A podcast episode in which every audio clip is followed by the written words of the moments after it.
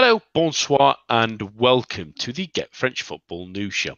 I'm Nathan Staples, and joining me this evening is Rich Allen.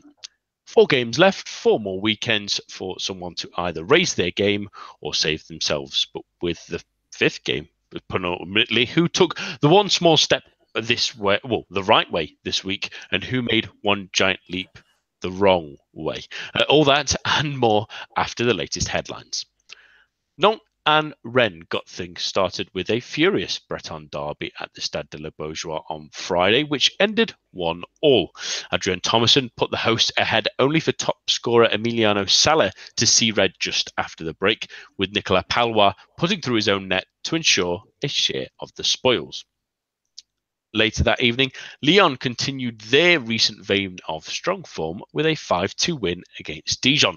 Naim Sliti's double for the host was cancelled out by five different scorers for Lyon, including an own goal from Rongier, um, who saw captain Nabil Fekir at least start for the first time since February. On Saturday, Marseille continued their pursuit of a Champions League football as well by beating Lille 5 1, condemning the visitors to another defeat, with the club not having won since late January.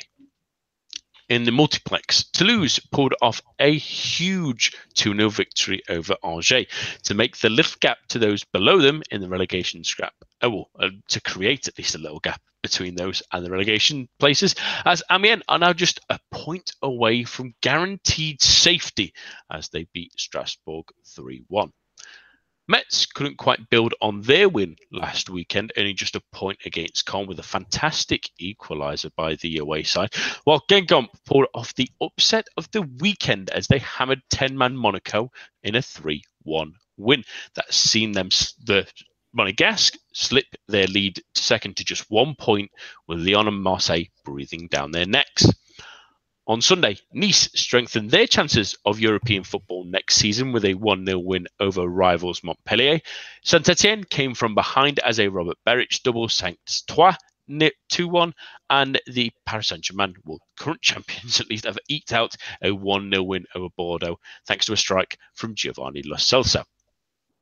And that's all for now. But for all the latest in the world of French football, head on over to our website at www.getfootballnewsfrance.com and follow us on Twitter at GFFN. We start this week with a bit of surprising news that there's now a renewed battle for that second place spot in League uh, and the one that absolutely guarantees Champions League football because Monaco slipped up at the weekend with both Lyon and Marseille gaining victories, Lyon having their sixth in a row. But we'll focus on the sec- current second place side at the moment, at least first, Rich, and that's Monaco, who had a bit of a testing result the weekend before, obviously with the 7 1 defeat to Paris Saint Germain, but at the same time going to Guingamp, which isn't always easy, but at the same time they beat Guingamp themselves 6 0 earlier this season. Eh, this kind of came out of nowhere, especially with Guingamp looking like their season's pretty much over. It doesn't look like they'll have quite enough momentum to maybe get a Europa League spot with all those other sides chasing fifth. But this is yeah, is a is is a real blow for a Monegasque side that before that Paris Saint Germain game hadn't hadn't lost in 13 league 1 games. Yeah, I mean they're having a wobble at, at, probably the most disastrous time that they could possibly um, have feared for. Um, you know, they they they were rocked by that seven one defeat to PSG, and nobody nobody expected that. No matter how well PSG played, but in their previous games, they, they were hardly putting in you know stellar performances. You know they they got narrow win over over Nantes, narrow win over over Lille, drew away at Rennes. Um, you know it's not it's not the Monaco that we've known sort of the last eighteen months. It, it it's a real blip at the wrong time. So after that seven one defeat, it was really important that they came out and put in a strong performance against Guingamp, just to show that this wasn't a a ship that was on the verge of sinking and and sadly they didn't. Um, you know, they, they were down to ten men pretty early on. Um, Jemerson sent off um, around the twenty minute mark, um, resulting in in the uh, taking the lead with a Jimmy Briand penalty, and and they never seemed to recover from that. Um, I mean, to give Guingamp their credit, they played excellently. Um, you know, we we we know as as cliched as it is how difficult it is to get play against ten men, let alone a Monaco side which by and large are a, are a relatively well organized unit. But Guingamp really came out to play. They, you know, I think it's been a real joy to see Clement Grenier back playing. Um, Etienne Didot scored an absolute wonder goal. Um, I would heartily recommend checking that out. Uh, uh, catching a, a, corner from Grenier on the volley and hammering it home, spectacular goal. But yeah, it's it's a worry for Monaco now because they had second place pretty much sewn up. They've now gone on this little run of of, of iffy form, which has now started to convert into iffy form and losing games. Um, you know, the the game coming up at the at the weekend is is you know on paper it would have been an easy game at the start of the season at home to Amiens, but Amiens you know look like they've secured their league and status. They're a really organised team. They're very well um, uh, very well organised at the back. They're going to cause Monaco problems. They like to counter. Um, this, you know, a win at the weekend now doesn't feel quite so certain. So it's it's a worry for Jardim and his side. You know, I think there's a couple of players in that team who've got one eye now on. Okay, well, let's reap the benefits of playing well for a season or two seasons, and you know we've got the, the, the transfer window coming up, and I think there are one or two players who have got their eye on the exit door too soon. Um, I don't mind them perhaps we're looking for a move away, um, but you've got to make sure you're concentrating on the task in hand. They're not, and I fear it's going to cost them second place. Yeah, and there's a there's a few things really omitting from the last couple of games. Obviously, the, the one of the big things as well is obviously is losing that comfortable lead it felt like they had in, in second place. But with the result against Paris Saint Germain, especially, and then obviously another um, defeat to Guingamp, although obviously not as heavily, it sort of they had a, a giant lead goal scoring wise as well. But the seven goals they conceded last weekend has evaporated. That allowed Lyon to really have a, a plus four goal difference on them as well. So if if they end up level on points, that that puts Lyon right into the into the driving seat of placing in second, and with both teams also right next to them with with none of them really having a let's say a tough schedule. They they do have difficult games in terms of of teams they have to play in terms of where they're still situated in the league. Next weekend, a lot of them face teams that are pretty much safe, but Lyon have Troyes, Monaco have Caen the weekend after. Um, Marseille have Nice, who are still facing uh, European football. Um, you look to the weekend after that, and Monaco have Saint Etienne, who are in terrific form. Lyon have Strasbourg, who who are fighting for their lives still as well. And Monaco have to face Troyes themselves, they might already be down, but at the same time, they might need a win to to make sure that they're in the relegation playoff, maybe at least. So that's the thing they're facing now is that they, a couple of weeks ago when we, we met, we felt like Monaco were, were comfortably in second when when Lyon and Marseille had to sort of face each other and knock one or the other out. Really, that's not really come to force, and in the last couple of weeks defensively, and that's really what I want I want to highlight. It's been it's been dreadful. That last weekend, I think we all sort of mentioned that without Kamil Glik, they they looked a much worse side with with uh, with him out of the team, with Raggi deputizing in the middle. You know, he's not as good of a player as he as he once was. He he's more of a functional player, but at the same time, it, again, it, it the weekend when when Glik does come back in, and, and I thought they were okay until Jemerson had his moment where he handballs on the line, where he maybe really doesn't really need to, but at the same time.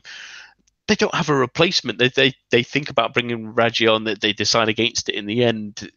There's nothing really solid wise that they can do, and I, I think this is something that we I want to focus on the Brazilian as well. That we mentioned uh, last season that we worried that Jemerson might be the weak link, and he proved next to Kamil Glik that um, he was good enough for this level, but this at, at sort of a, even a Champions League level. But uh, it feels like he's regressed a little bit this season. I, I think he he feels like he's done as much developing as he needs to. He's he's a little bit more rash. He, he's not positionally as aware as he has. Glik hasn't been able to wrangle him in as, as much as he has been in the in the previous seasons. And uh, and I agree with you, Rich. It feels like some of them are playing in second gear at the moment. And I, I don't know.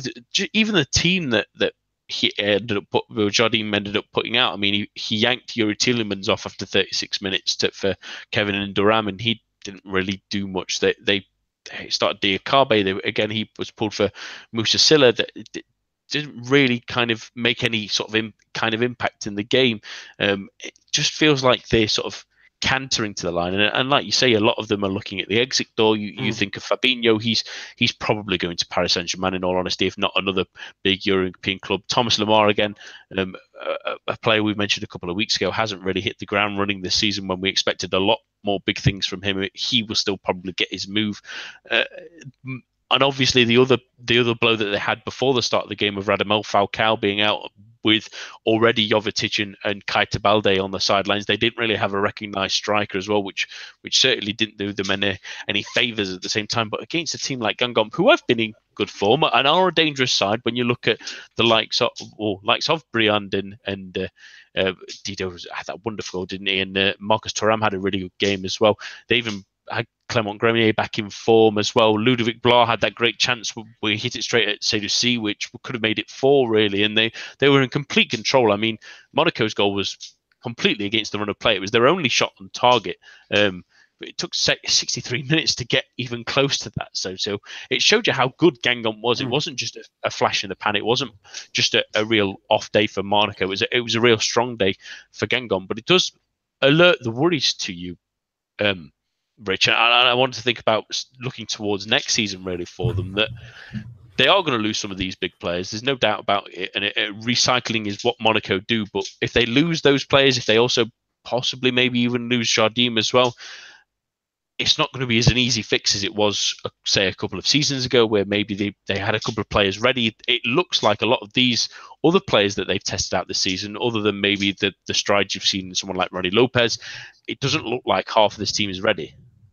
No, it doesn't. There's, there's definitely going to have to be um, some positive movement in the transfer market because, as you say, they're going to see a an outgoing of a number of, of senior players um, I think for this season, uh, so, sorry, this summer, they're going to have to look at, at the defence.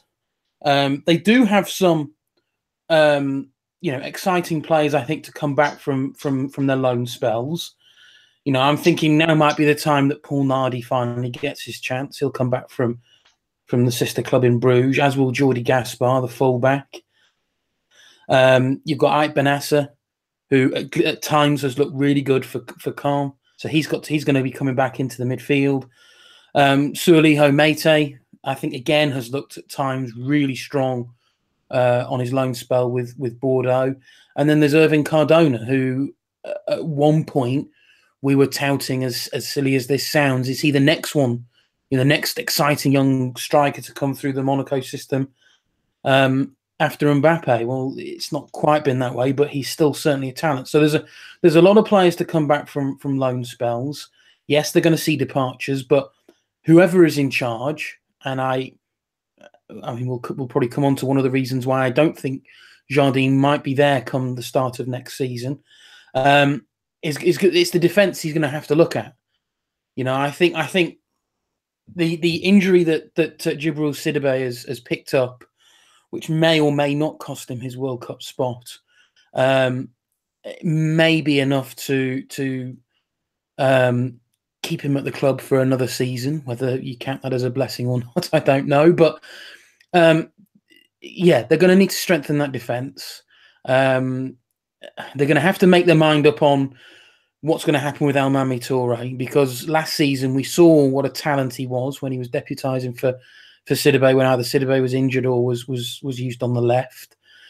But I don't feel he's had the he's not had the opportunity to progress. So when he does play, he looks, you know, he doesn't look in form. He looks a bit patchy, but we know he's a good player. So they're going to have to make their mind up what's going to happen with him.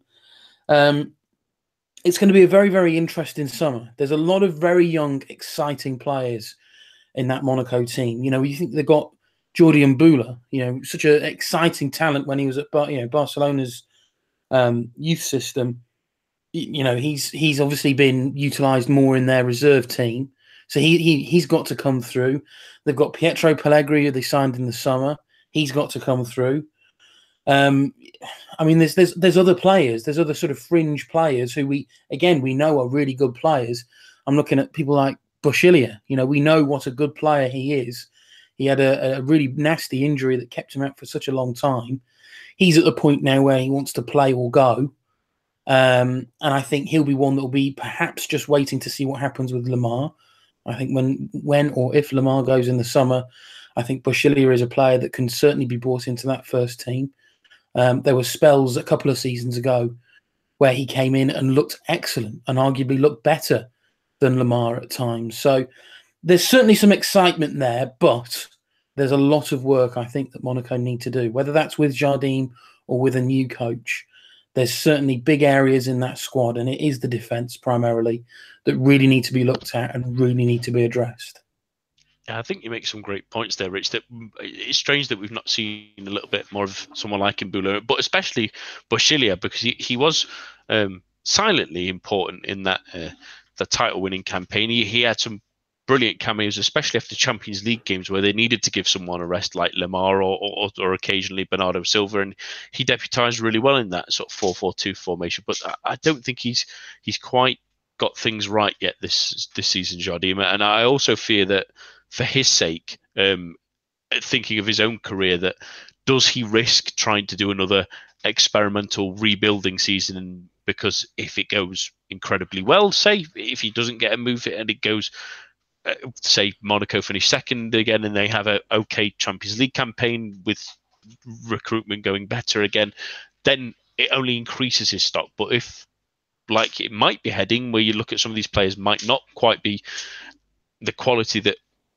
we've seen in the past, or they might not be at least in their case uh, developing a little bit slower, which is absolutely fair enough. You no uh, young players grow always grow at different rates, but uh, having that team that maybe finishes fourth, maybe maybe third, even it, it, doesn't quite give the glamour that he might have had in that that that all the sort of that Liga success a couple of years ago, the Champions League success is a is a year longer. It doesn't feel mm. as fresh in the memory. Then it, it may be starting to slip if he's if he's actually going to get one of those top European jobs, which um, he should really be in the, the frame well, for. But go ahead.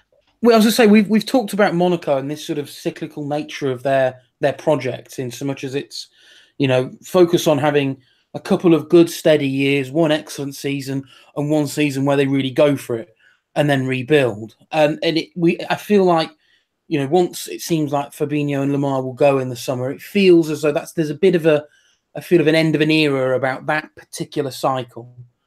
You know, if those two go, they'll have lost those two. They'd have lost Mendy the previous summer, Bakayoko the previous summer. They'd have lost Germain. They'd have lost Bernardo Silva. Um, you know, that's six or seven world class players really that have that have gone out the door. And you just um, obviously Mbappe, I've silly me forgotten Mbappe. Um, but you just feel that with with with Fabinho, yes, okay, there's one or two players that have still been, you know, Subasic and and um, and Falcao and, and Moutinho will be there, but you just feel that it's come to the end of that particular era, that particular cycle. So it really is, I think, a case of of if Jardim is going to go, it's this summer or at the end of the next cycle. Now, the next cycle could be another four years away.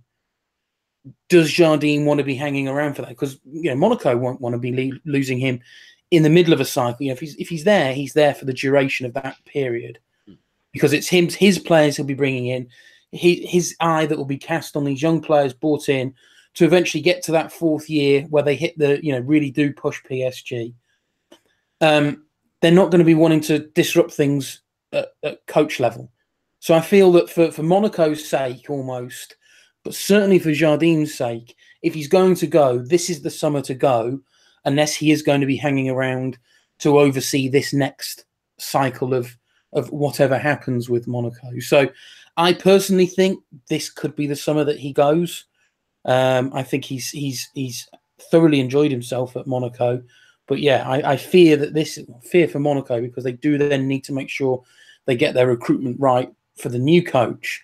But yeah, Jardim, I think, could be on his way as well. I think, along with a couple of other players.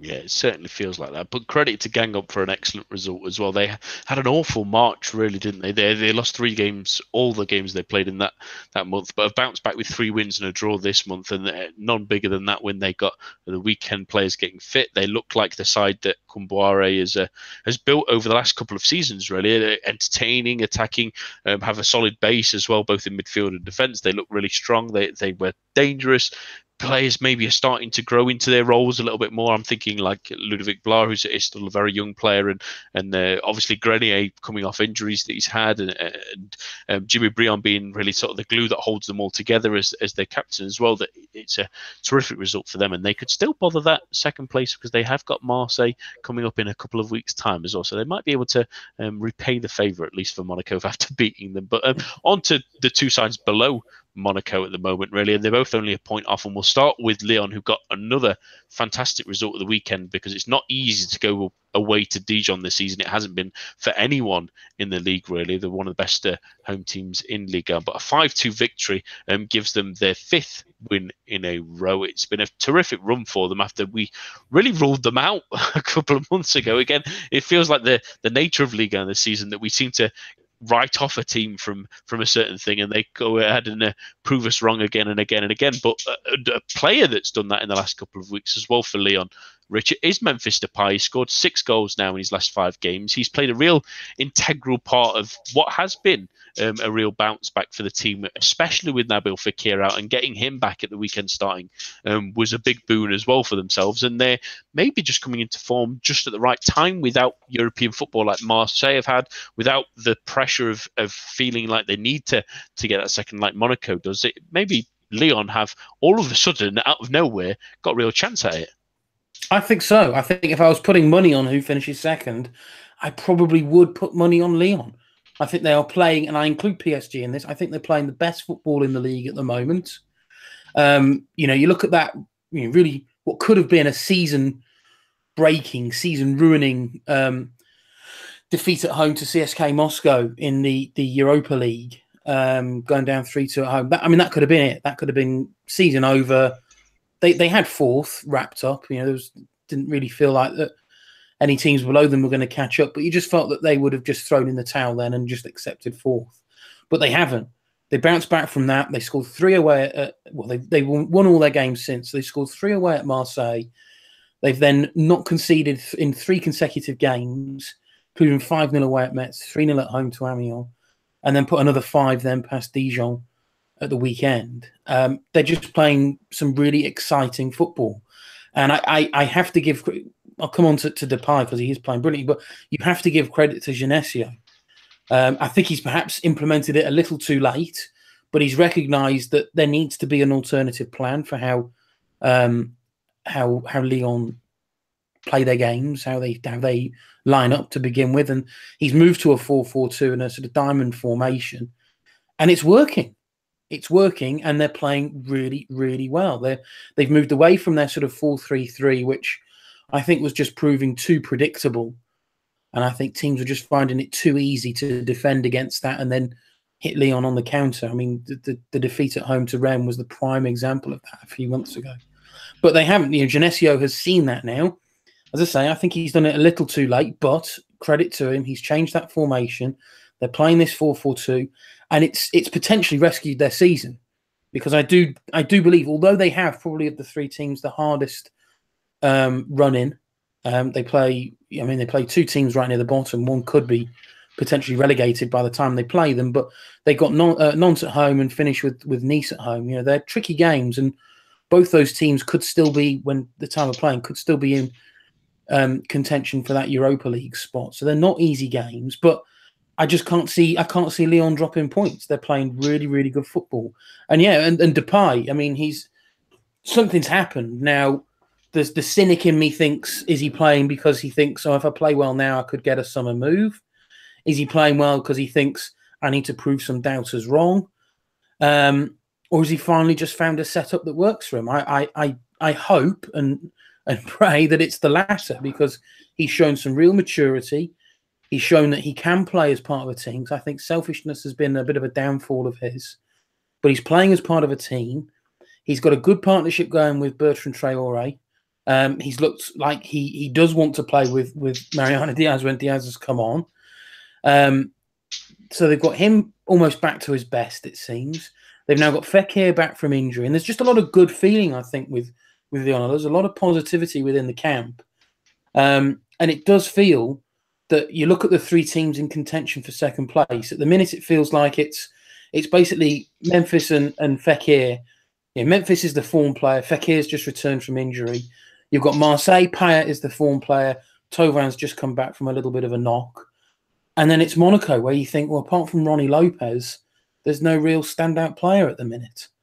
So I just think with the form that, that Lyon are now going into their final four games, they they are the team. They are the team that has second place, I think, within the grass because I can't see them dropping points.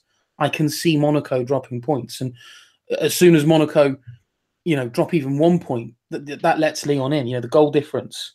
You know, the, this this run of form with all these goals going in is is proving it's not just showing how how well they're playing, but it's it could prove to be incredibly crucial coming this. It's only four goals in it. It could prove re- a real, real difference maker come the end of the season. So I'm really impressed with the way that Lyon are playing. Really impressed with the attitude and and and performances that, that uh, Memphis is putting in. And you've got to give credit to Genesio.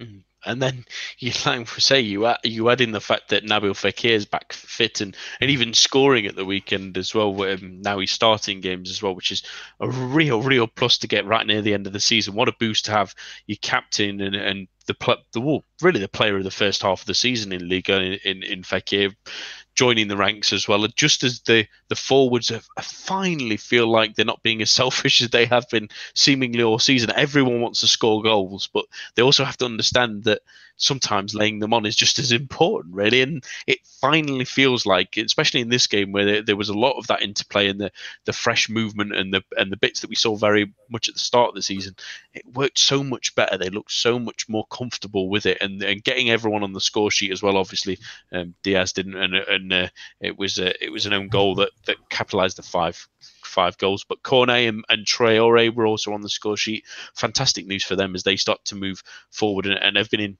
sensational form. And eh, like you say, Rich, it's difficult not to to back them if the momentum continues, especially because. Think, go ahead. I was going to say one one other factor that we we continue, I think, to to underestimate is they've got a settled eleven now, pretty much. It feels like apart from perhaps Bertrand Traore and, and Mariano Diaz just swapping in and out, it feels as though that there is a there is a settled settled eleven that Genesio has landed on. He knows who is his preferred, not necessarily, not necessarily, I don't think he's best, but he knows what his preferred back four is. He's got that midfield diamond now working well with our Tousart and uh, Ndombele playing behind the returning Fekir, and then he's got Memphis plus a another up front. And I think just having that settled eleven, which I think has cost Marseille a little bit with all the injuries that they've had and tinkers that they've had to do here, right? And, and with the with the um, the starting eleven, same with Monaco. I think as we saw with Monaco last season and how consistent their 11 was, the fact that Lyon now, for a few games running, have been able to play a pretty consistent 11, bar you know one or two little changes, uh, is is is is another factor I think that gives them the edge. Yeah, it's it's it's an interesting one, isn't it? I, I was just going to mention that it feels like um, they maybe have, like you say, the edge because of not having the the games in Europe because the the team that's also in great form is is Marseille, who had a great result at the weekend, five one win against yes a, a, struggling Lille side, but you can only beat the teams that are in front of you, especially after they were sort of had a little bit of a stutter, didn't they? Sort of the end end of March, with that, we thought that that result against Lyon might just push them away with them uh, in third and pulling Lyon back into it, especially again than the draw against Montpellier did. They, they had to obviously come from behind twice against Troyes to win, but this was a much better performance, much more in the ilk of that sort of uh, RB Leipzig result that got them into the, the semi-finals of the the Europa League that will obviously uh, continue on Thursday, and they look forward to that. A massive chance for them to to possibly get into a European final, which will be just as big. But at the same time, much like Lyon, they finally have players turning up. I, I don't put it as, as insultingly as that, but you you look at the likes of Dimitri Payet at the weekend. He, again, he put in a nice solid performance. Kostas Mitroglou started got a double and he's is scoring more goals recently. Now he, he's, he's I think he's got four in his last four as well, which was something they were really missing um, at the start of the season. We will we constantly mentioned that they didn't really have um, a, a, goal scorer or something like that, and they didn't have a. They had to rely so much on on Florian Thauvin, but finally all the players are starting to step up to the mark, and pretty much just at the exact time they would need them to, Rich, when they've got battling on two fronts, the potential at a trophy, a potential at Champions League football qualifying through the league. It, they've got an excellent chance at that. And having two players like Mitroglou and Payet with great experience as well at those kind of levels, it's a real plus for them, isn't it? It absolutely is. Um, you know, I, I don't want to sound like a broken record. It it has been a season, I think, where PSG have won very ugly on a number of occasions. Um, I don't think it was the case at the weekend. I think they were aided by a Lille side who I think probably had written this game off and we're probably going to be putting all their efforts into the uh, the coming weekend's fixture, which is absolutely massive. Um, but Marseille still put in the performance, and as you say, we, we've now I think over the last I don't know six weeks, bordering two months, we've we've, we've started to see I think on a more regular basis the Dimitri Payet that we know, the Dimitri Payet that was here before he moved, just before he moved to West Ham. The Dimitri Payet that was, you know, the, the, the putting in the performances he did in his first season with West Ham, um, and the Dimitri, Dimitri Payet that Marseille have really missed through the majority of this season. Um, I won't go into the reasons why I think he's he's suddenly playing well, but the main thing for Marseille is he is playing well, and he's not the anonymous figure he has been for for for a significant number of matches this season. He's playing well. He's influential. Um, you know, some of the passing that he's putting in is great. He's getting on the score sheet. It's the Payet that we we know that he can play at. It's the level he can play at. We know that. So it's incredibly important that they they found the recipe to get that from him. As you say, Mitroglou is now scoring. They seem to have worked the recipe out for how to get him scoring. And again, I think it's been quite quite canny um, uh, managing from from Rudy Garcia, I think, because Germain was was his preferred striker for the last few weeks, I think, probably months, but was really struggling to find the net. Mitroglou then in the last few weeks was starting to be introduced off the bench and would come on and would prove to be a really good impact sub. But he resisted, I think, the urges to put him straight back into the start 11. He kept him as that impact sub. And you started to find that gradually he'd come on, impact, goal, come on, impact, goal. And all of a sudden that, you know, that builds up your confidence. And you're then starting to be eager to play. You want to prove, you know what, I can do this. I can do this from the start. Lo and behold, he's introduced from the start and he gets on the score sheet and he gets a double. And, you know, he's starting to look like the player that we feared we probably would never see in Liga, considering how, how poor he was when he first joined Marseille. And then they've got they've got Thauvin. So Thauvin has, has uh, not as recently as Fekir, but has returned from a, a, few weeks out with an injury. He's back. He's found his feet almost instantly, scoring. He got a double at the weekend. So you know, it's it's it's all good for Marseille. You know, they've got you know they had that excellent excellent uh, Europa League win over over RB Leipzig. They've got the uh, the semi final then at home this weekend. It's going to be a a sellout at the Velodrome. It could have been a sellout about three or four, maybe even five or six times with the number of people that applied for tickets. But it's going to be a great atmosphere. That's the key, I think, for Marseille. They've got that support now on their side. For too too many seasons now, that Marseille crowd has been so quick to turn on that team, and in you know, in turn, that's not going to help the players.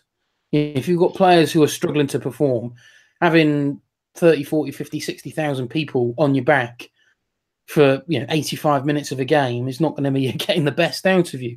They haven't. They're now getting you know, they're getting full crowds. They're getting a brilliant atmosphere um, at the Velodrome. And, you know, lo and behold, the performances now reflect that.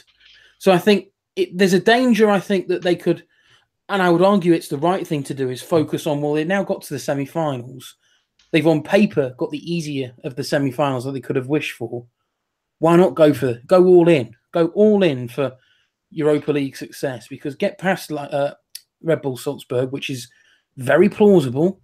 You've then got a one-off game against Arsenal or um, Atletico. That's a that's a doable win. That's a, it's a game that they could easily win. So I think they should be going all in on that. Um, they have a a relatively easy run in. I think at home to Nice is probably as difficult as it gets in their final four games.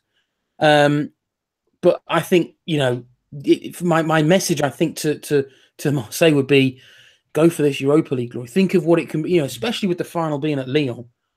Think of the bragging rights that they would have. Think of what the what it would do to that team. Gives them Champions League football next season, guaranteed. And all of a sudden, you know, they can attract in that that higher quality of play. You know, all of a sudden they are a Europa League winner. The Champions League on a plate next season. Top four finish at least in Ligue 1. All of a sudden, this Champions project, as we you know we, we like to jest about, but all of a sudden that can really start to gain some traction. So I think it's really it's it's potentially the start of some really exciting times for Marseille. But I think it's it's so crucial. I think that they really go for this Europa League success. Yeah, because you, you don't remember the teams that finish second. You remember the teams that, that win trophies. I'm sure players will be very much looking to get a medal on their mantelpiece rather than a um, congratulations for turning up kind of trophy for for managed to get Champions League football. But regardless of if if they do finish in the Champions League places or if they do win the Europa League, Champions League football will be a massive boost for this club. I mean, we keep forgetting that the, the, Champions Project, they obviously spent quite a bit of money bringing a lot of these players in, like Payet. I know that they, they didn't spend extraordinary amounts, but the, the attraction of the club, you know, the, the best supported club in France, a magnificent stadium in a great city, um, a great history of that club as well as a European uh, juggernaut really uh, in times during the during sort of the 80s times as well but that's a that's a fantastic club built on the right sort of foundations with a little bit of money backing with Champions League football guaranteed for group stages as well if they can get that what a massive boost that would be mm. what players they could possibly attract and from there, I know I don't want to get Marseille fans too excited. They may be able to start to think about maybe if they can buy some of the players, maybe if they can have some of the infrastructure, uh, attract the right kind of players to their club, having the right manager at the helm as well.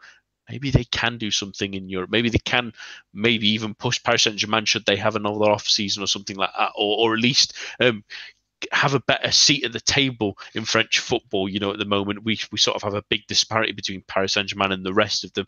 But maybe this sort of second tier teams of Monaco, Marseille, Lyon can use this season and possible Champions League football um, attractions and, and money to uh, to build some some, some foundation for the next couple of seasons. But well, I mean, so just for it, Liga needs a strong Marseille team. It really does, and as you say, that what what can be offered with Marseille as almost a complete counter to what can be offered um, further north in, in the capital you know, to really reignite the the basis of what that rivalry was all about was the sort of slightly upmarket upper classes of, of PSG against the sort of hardworking working class. Um, you know, there's a lot of lot of um, you know sort of an immigrant support for that, you know, for Marseille, and that's what you know the romanticism of what Marseille were all about. You know, you look at that Marseille team of the late 80s, early 90s. That's what they should be selling to these players, and you know, combine that then with, you know, in theory, a Europa League success with Champions League football, you know, it becomes a really compelling offer for, for any player that wants to look at, at, at going somewhere and and you know, you, you, try and find me a player that wouldn't want to play in the atmosphere we saw in the Velodrome in that that RB Leipzig game. I don't think you'll have seen a better atmosphere than that game. You know, that was that was a proper proper cauldron. And I think if Marseille can keep that going, it, it, it, it needs Marseille to be strong. It really does. And the foundations are now there. They now need to make sure that everybody is buying in and they have the right people selling the right image of the club. Because sell that right, and yeah, you could be bringing in some really world class players that really could transform Marseille's fortunes for the better which would be great for, like you say, not just the club, but for, for Liga as a whole as well. But on to matters at the bottom of the table because they keep week in, week out really getting more and more interesting. And the real seismic movement, you might say, this weekend was Toulouse's victory, uh, 2 0 win over Angers, and it also means that obviously they they also play their rescheduled game tomorrow as well against Caen, which was called off back uh, uh about well, week just over a week ago for the uh, for the uh, rain down there in in Caen. It's it's a massive opportunity now for them, Rich, to separate themselves between those and the bottom three, really, because now there's a four point gap opened up, a game in hand, an excellent chance for them to be on 36 points. And at this stage of the season, really, with the, the games left for the teams below them, with the confidence level a lot of them are showing, that that kind of gap to 36 points, even to 34. So say, say Toulouse, um, even just only get a point against Caen, it, it, it's it's starting to feel like that five point gap seems like a chasm rather than a mm. than a little hill for these teams now to go over. Uh, because you look at Troyes, but, but recent weeks they've gone ahead twice in big games against Marseille and, and Saint Etienne, but ended up losing. Lille have had some heavy defeats. Really, Metz unfortunate the weekend got a great goal from Cole to, for them to nick a point, but it's starting to feel maybe that those with that Toulouse result that those three are, are fighting for who can see can get a relegation playoff and, and, try their luck there. Yeah, there was a sort of feel of, of penultimate nail in the coffin, shall we say, um, about about that that Toulouse win. I mean, it was huge for them. They'd gone um, probably what, a couple of months without a win. Um, so it was really, really important that they won that game. It now means that they can go into that Caen game thinking, you know what, if if you know, if Caen and Toulouse think carefully, they could play out a draw and they both probably would guarantee their their survival. But it just allows Toulouse to think, well, actually, you know what, we don't have to necessarily go into this game go into this game thinking absolutely, you know, it's it's do or die in terms of taking three points. I think a point probably would be enough because I, I, I mean, I could make an argument that I think a four point gap is big enough um, at this moment in time. I think Troyes have a, a particularly nasty run in. Um, Lille or Metz, uh, you know, one of those teams are going to be losing points at the weekend. Um, if not both, will be dropping points. So, I think it, it was it was an absolutely massive, massive win for Toulouse. I think it would have been very easy considering how how poorly I think they've played because I, I, I do think they've played really poorly. Um, it would have been I think very easy with it with an Angers side who at that point in time weren't hundred percent sure of their own survival. I think they've, they've they've got enough now, but weren't you know I, I, I don't feel that they were hundred percent. And obviously didn't pick up any points. So I just feel that the with with no other teams really picking up except for Toulouse, I think it would have been easy, I think, for, for, for Toulouse to have rolled over again. But they didn't. They came out strong. They put in a, a solid performance. I think Angers put up too much of a fight. Um, but it was it was a, a, really, really big three points. It's been a, a, very difficult season. What's felt like again for Toulouse. You just feel that again, they're, they're another team that are there's one or two that are sort of down that bottom end of the table. You just feel that it doesn't it's not going to take a lot for things to change at Toulouse to all of a sudden mean that they are looking like Montpellier. They are they are battling for sort of that that lower end of the top half of the table. It, it I don't think it would take a, a, great deal of change there because there are some really good players there. I think what the problem is for Toulouse now is they've had too many seasons fighting relegation that those top players, and I'm, I'm looking at the likes of Issa Diop, I'm looking at the likes of Alban Lafont, um, there's one or two other really you know talented young players. I think this is probably the season where they will go, and that then is the problem for Toulouse um, because you know it's not the most attractive club to bring in quality players. Um, they've got a pretty good youth system. They have brought through a lot of good young, young players, but I think they've done enough this season to survive.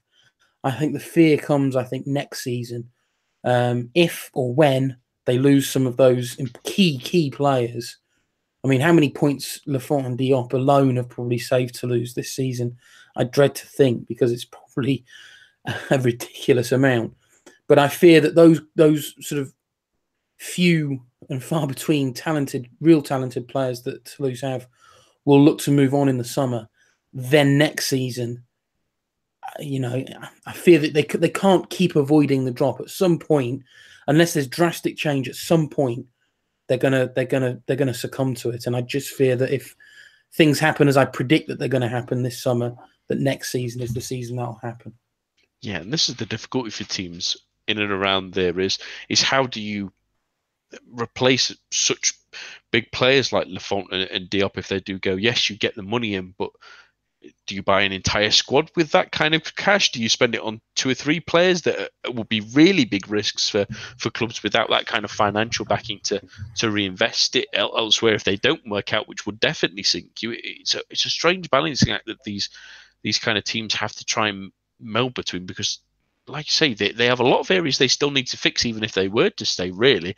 And if they are to stay at the same time, they haven't got the funds really to, to replenish them into the squad to improve them. Really, they they're going to have to do some really canny movements. Really, much like it, much like a Montpellier, as you as you pointed out. Montpellier, to... Montpellier and Guingamp are the models to be to be yeah.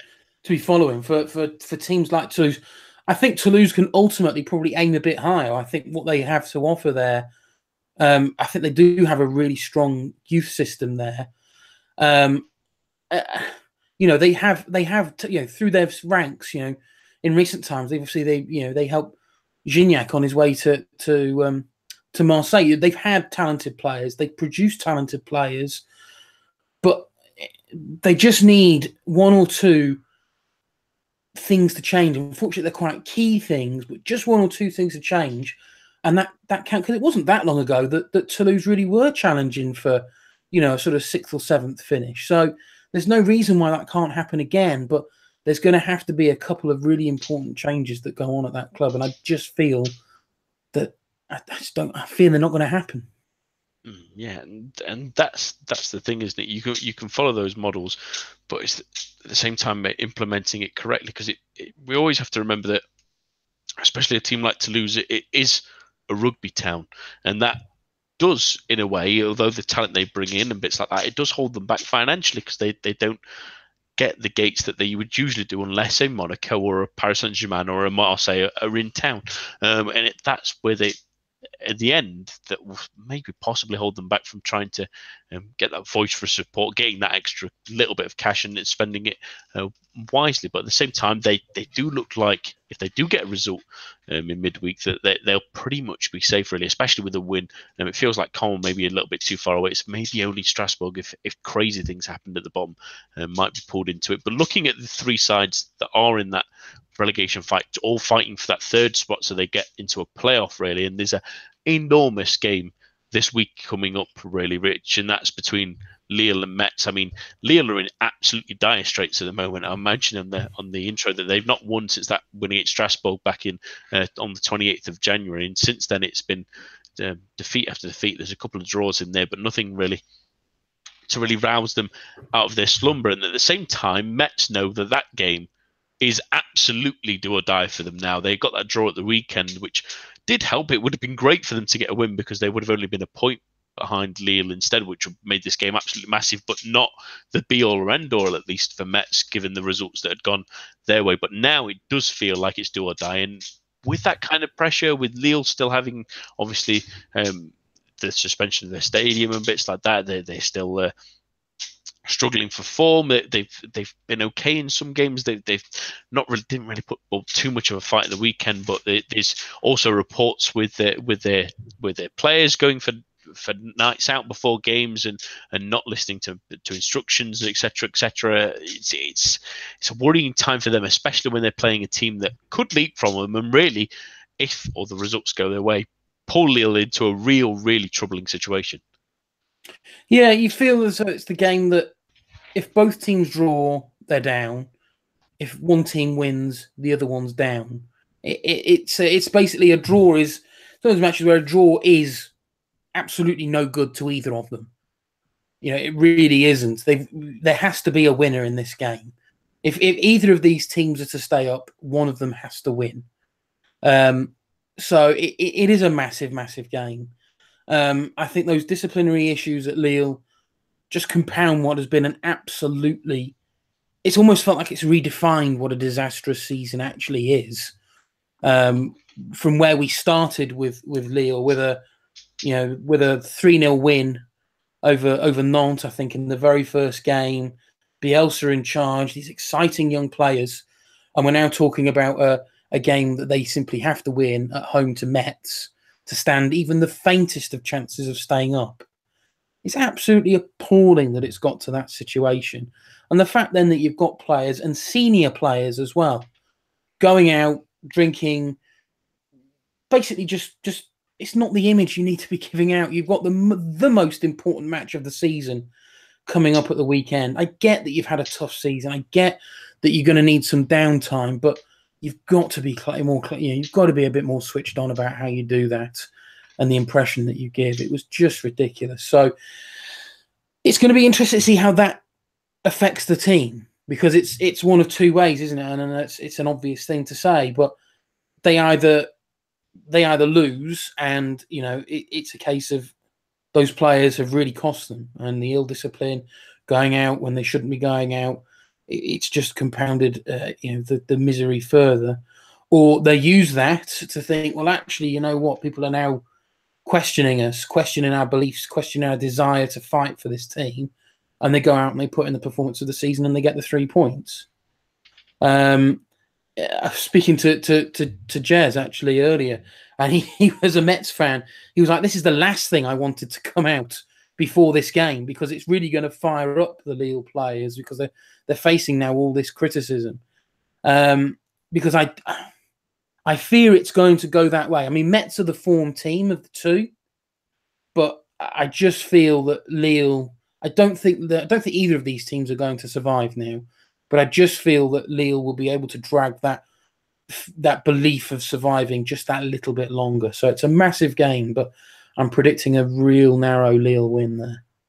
That's the funny thing about this this reveal, really, for, for Lille. It, it, it feels like in any other season it would motivate them, but at the same time, there, there seems to be so many different scenarios that should be encapsulating them and bringing them closer and more together. And it never really has quite clicked this season. In fact, uh, I wouldn't be surprised if it, it forces them back into their shell a little bit. Again, we speak about the lack of leadership they've had this season, and it feels like, in fact, that kind of thing to me might still affect them to the the the point where they, they sort of freeze on the pitch, thinking, well, what, well, why really should we we continue to bother if we're just going to get criticism for, for what many young players would say is maybe just living their lives a little bit, but um, it's a tough one for them. And, and thinking of 12 very quickly as well, just to, just to mention that they have a big game as well against Caen because their last three games are Lyon, Montpellier, and Monaco, and that is a treacherous uh, one for them. Uh, we've mentioned it a few times already that they have a, an awful end to the season. And it's a shame that they've maybe not picked up anything against Marseille and Saint Etienne when maybe they deserved a little bit of something, but um,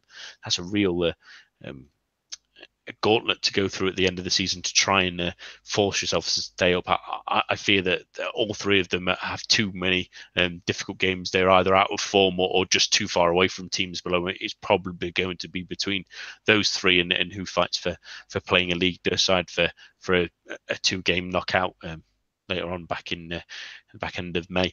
Um, on to our final topic this weekend, well, this week, sorry, and, and that's uh, what to do with French football rather than Ligue 1, and that's um, one of the biggest managers in the history of French football, and that's Arsene Wenger, who has announced his departure from Arsenal back on Friday, that he'll leave the club after 22 years in charge, three Premier League titles, uh, eight FA Cups, more than any other manager in English football. He really revolutionised English football as well. He was terrific in France, obviously, beforehand with, with Monaco winning the league with them and, and brought a couple of their players uh, over to England as well and transformed them. But uh, I just wanted to get your thoughts, Rich, as well on, on what has been a, a terrific career and really also looking ahead because he's not retiring from this as well. There has been rumours that um, PSG might get him involved as some kind of president for the club because of his contacts, because of his methodology of football, and maybe implementing a, a finally a, a Paris Saint Germain way, so to speak. And there's a couple of clubs across Europe that have been discussing possibilities of that, not just as a, a potential managerial post. So both his impact as as a French manager in English football, but also what could lie ahead for him as well. You, you just I don't think you can really summarize just how big of an impact he he really had. I think nowadays a lot of people have just taken that for granted, but I think you rewind the clock back 22 years, back to back to 1996, and you look at the state of, of football then, and we were still in the days of of you know the drinking culture in football, the sort of bad boy image of footballers um, you know, managers were sort of these chiseled old, you know, been there, done that kind of kind of coaches who would, you know, think that the best way to get through to a player would be to unload, you know, 40 expletives in a 20 word sentence or something like that. And then Wenger came in with this completely new way of of of coaching a team, of treating players, of of just being a being a human being.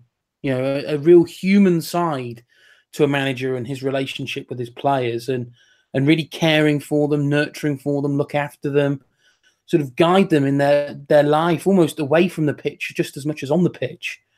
Um, you know, the, the sort of habits that he introduced, the training methods, the diet, the attitude, you know, it's all that now that exists to this day that we just take for granted. And and you just think, well, that's just part and parcel of every coach's mantra on how they'll do things. But it started really with Arsene Wenger all those years, all those years back in 1996, because at the time he arrived and he was this, you know, to perhaps the slightly more ignorant, you know, media and even some some players and coaches, he was just this guy that came over from Japan, and what does he know about football? Well, proved to be that actually he knew an awful lot about football, and I think, I mean, it's sad how it's perhaps ended. I think we'd have all asked, even even the most diehard of of Tottenham fans perhaps not the most diehard of Tottenham fans, but certainly I think a lot of football fans, not just Arsenal fans, would have wanted to see Wenger go out on a much higher platform than perhaps he is. Um, you know, it's not been a particularly enjoyable ten years or so. The the sort of sort of the latter sort of half of his tenure there, it's not had anywhere near as much success as the first half of it, and it's been slightly sad to see. But he, he sadly he just became the victim of his own success. Because over the years more and more coaches adopted how, how he coached and players that he coached moved into management and they took on what they learned from Wenger. And basically they got to the level of him. And as we've then seen with the likes of you know you've got your Guardiolas they've they've got to that level and of, of how Arsene Wenger treat players and then have just developed it a little bit further sadly for Arsene Wenger just purely I think based on the length of time he's been in the game. He's he's probably reached as far as he could go with that style with Arsenal, and it, it, it now is definitely the right time to have gone. I think perhaps even a couple of years ago he could have gone. Um, but I'm I'm glad he's going. I'm glad we can finally get an end to all this Wenger out nonsense, these pathetic banners and planes and all that nonsense. Because this is a man who, without him in the Premiership, half these teams, half these players, half these fans wouldn't have seen the levels of success that that we have seen over the last few years because I don't think any other coach, certainly in the Premier League era, has done as much or anywhere near as much to to invoke as much positive change in and around football. And it's the it's, it's the it's the away from football as well. And do check out um it's Henry Winter put a, a thread on on Twitter of some various anecdotes about Arsene Wenger away from football and the charity work he does and the compassionate human side that he has. And he just genuinely seems like a really nice guy who has really not deserved the level of abuse that he's got over these last few years from uh, you know, I speak to a lot of, of genuine Arsenal fans, and, and they've got some real constructive ways to criticise Wenger, and that's fine. But you don't go out and you're slating him. You know, I don't want to say it, but it's almost Arsenal would be nowhere where they are, you know, nowhere near the level of expectation that fans have now, were it not for Wenger. And I think a few fans of Arsenal perhaps just lost sight of that. So it's going to be really sad to see him go because we're not going to see, especially in the Premier League, we're not going to see another manager doing anywhere near the level of stint that Wenger has done with Arsenal. Um, we've seen once you know, once the announcement came out, just how many players, past, present, pundits, people away from football, just the level of praise for Wenger and what he has done for for, for all walks of life around that club. I I, I genuinely, I've said, I think I've said before, I I didn't see that with with when Ferguson went. I genuinely didn't. I don't feel as though his impact was was anywhere near the levels of, of, of Wenger's. I get his impact at, at Manchester United, yes, but you see the struggles that they've had post Ferguson. Um, so it's going to be really interesting to see what happens post Wenger at Arsenal. But he's a, he's a, a legendary manager. I don't think we're going to see certainly anyone like him for quite some time. I think the only one that can potentially lay claim to being, you know, Arsene Wenger Mark II is perhaps is a is perhaps a Guardiola who has had a you know who has had in his early early managerial career anyway a you know, pretty significant impact on the way football is played and training methods and all this, that, and the other. But he's certainly uh, once in a lifetime, is Wenger. Yeah, absolutely. And I, I, like to pick it up from from two angles that I always think about when I think about Arsene Wenger. And uh, as a Manchester United fan, you wouldn't be surprised that it, it initially it's a, it's a rival.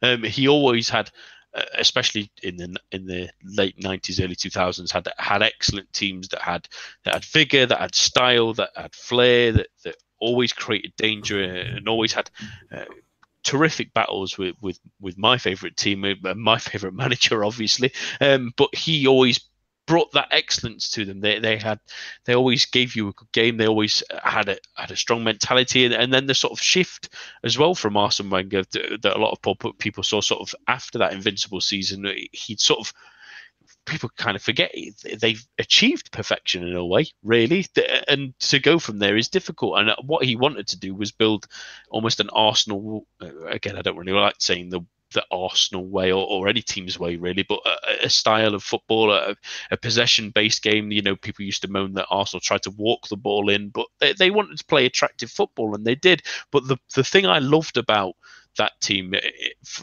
looking from afar, and I say that with with quotation marks in the air, given that uh, my allegiances, obviously. But the fact that he wanted to bring young players to the club, young English players as well, um, especially that that seems to get lost on a few people that he did try so much to do what we really love about French football of, of, of giving young players a chance. What we love about all football really, and we don't get it anymore of, of giving those players a chance through the academy, buying them from from other clubs before a lot of teams really did it, and, and taking a risk on those players and giving them a chance. And uh, in the end, a lot of them didn't really fully work out, unfortunately. And maybe he he can be criticised for not mixing enough experience at, at, the right times, and obviously injuries as well played a factor in that. But um, I always respected that evolution to try and do something like that. The fact that Arsenal have always kind of been in the black, they've always never looked to go absolutely crazy in the transfer market like we see a lot of other teams like like Manchester United, like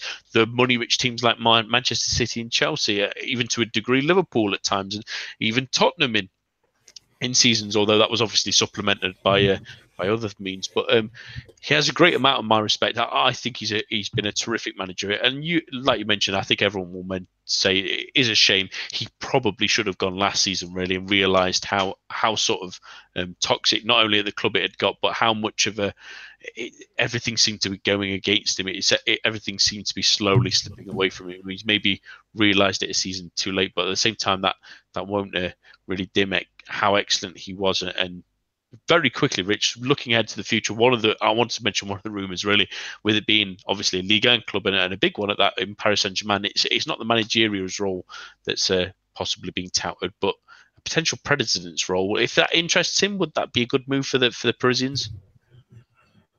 Uh, bringing him in in any form of capacity, I think, would be an excellent move.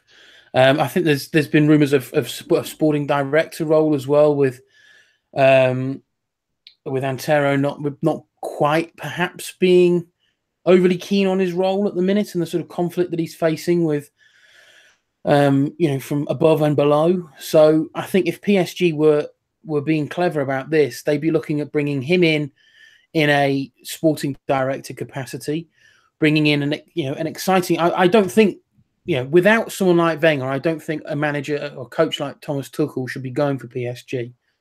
I think he would need someone like Wenger who could um, be that stopgap between him and Al Khelaifi. Because I think Al Khelaifi at the minute has got too much power over that team, too much influence over that team. Yes, I get what role he's got, but um, he needs to be. He needs to realize he's not a football man. He's a businessman, and he's obviously a very successful businessman, but he's not a football man. So I think to bring someone like Wenger in, who obviously lives and breathes football to a ridiculous level, um, I think can be a, an excellent stopgap. He gets on well with the Qataris. He's he's he's had history with them, um, and I just think he would work very really well with Tuchel. I think Tuchel could learn from him. Um, I think Tuchel will be able to talk to him. Will be able to discuss things with him. Tuchel would almost be allowed to be focusing more on the coaching of the team Um, and I think also the big thing that, that, that, PSG lack is a, is a respect from players up to management, and having someone like Wenger around the club that only that is only going to breed respect. So, if you're PSG, for me, that's a no brainer. Hmm. Yeah, it, it does certainly feel like that, especially if he is possibly open to that. But a, a credit for him um, on a terrific, uh, seven, well, decades at Arsenal, really. And, and, like you say, Richard, it's, it's very unlikely that we'll see the likes of him. And in fact, well, mentioned it when Sir Alex left to Manchester United. It's very likely, unlikely in any kind of football, really, that we may see the likes of these kind of uh, great, great managers staying for, for great periods of time as well with with elongated amounts of success as well uh, anytime soon. Uh, that's all that we have time for this evening. My thanks to Rich and all of you listening at home. Uh, we will be back at the same time, same place next week. A bientôt and goodbye.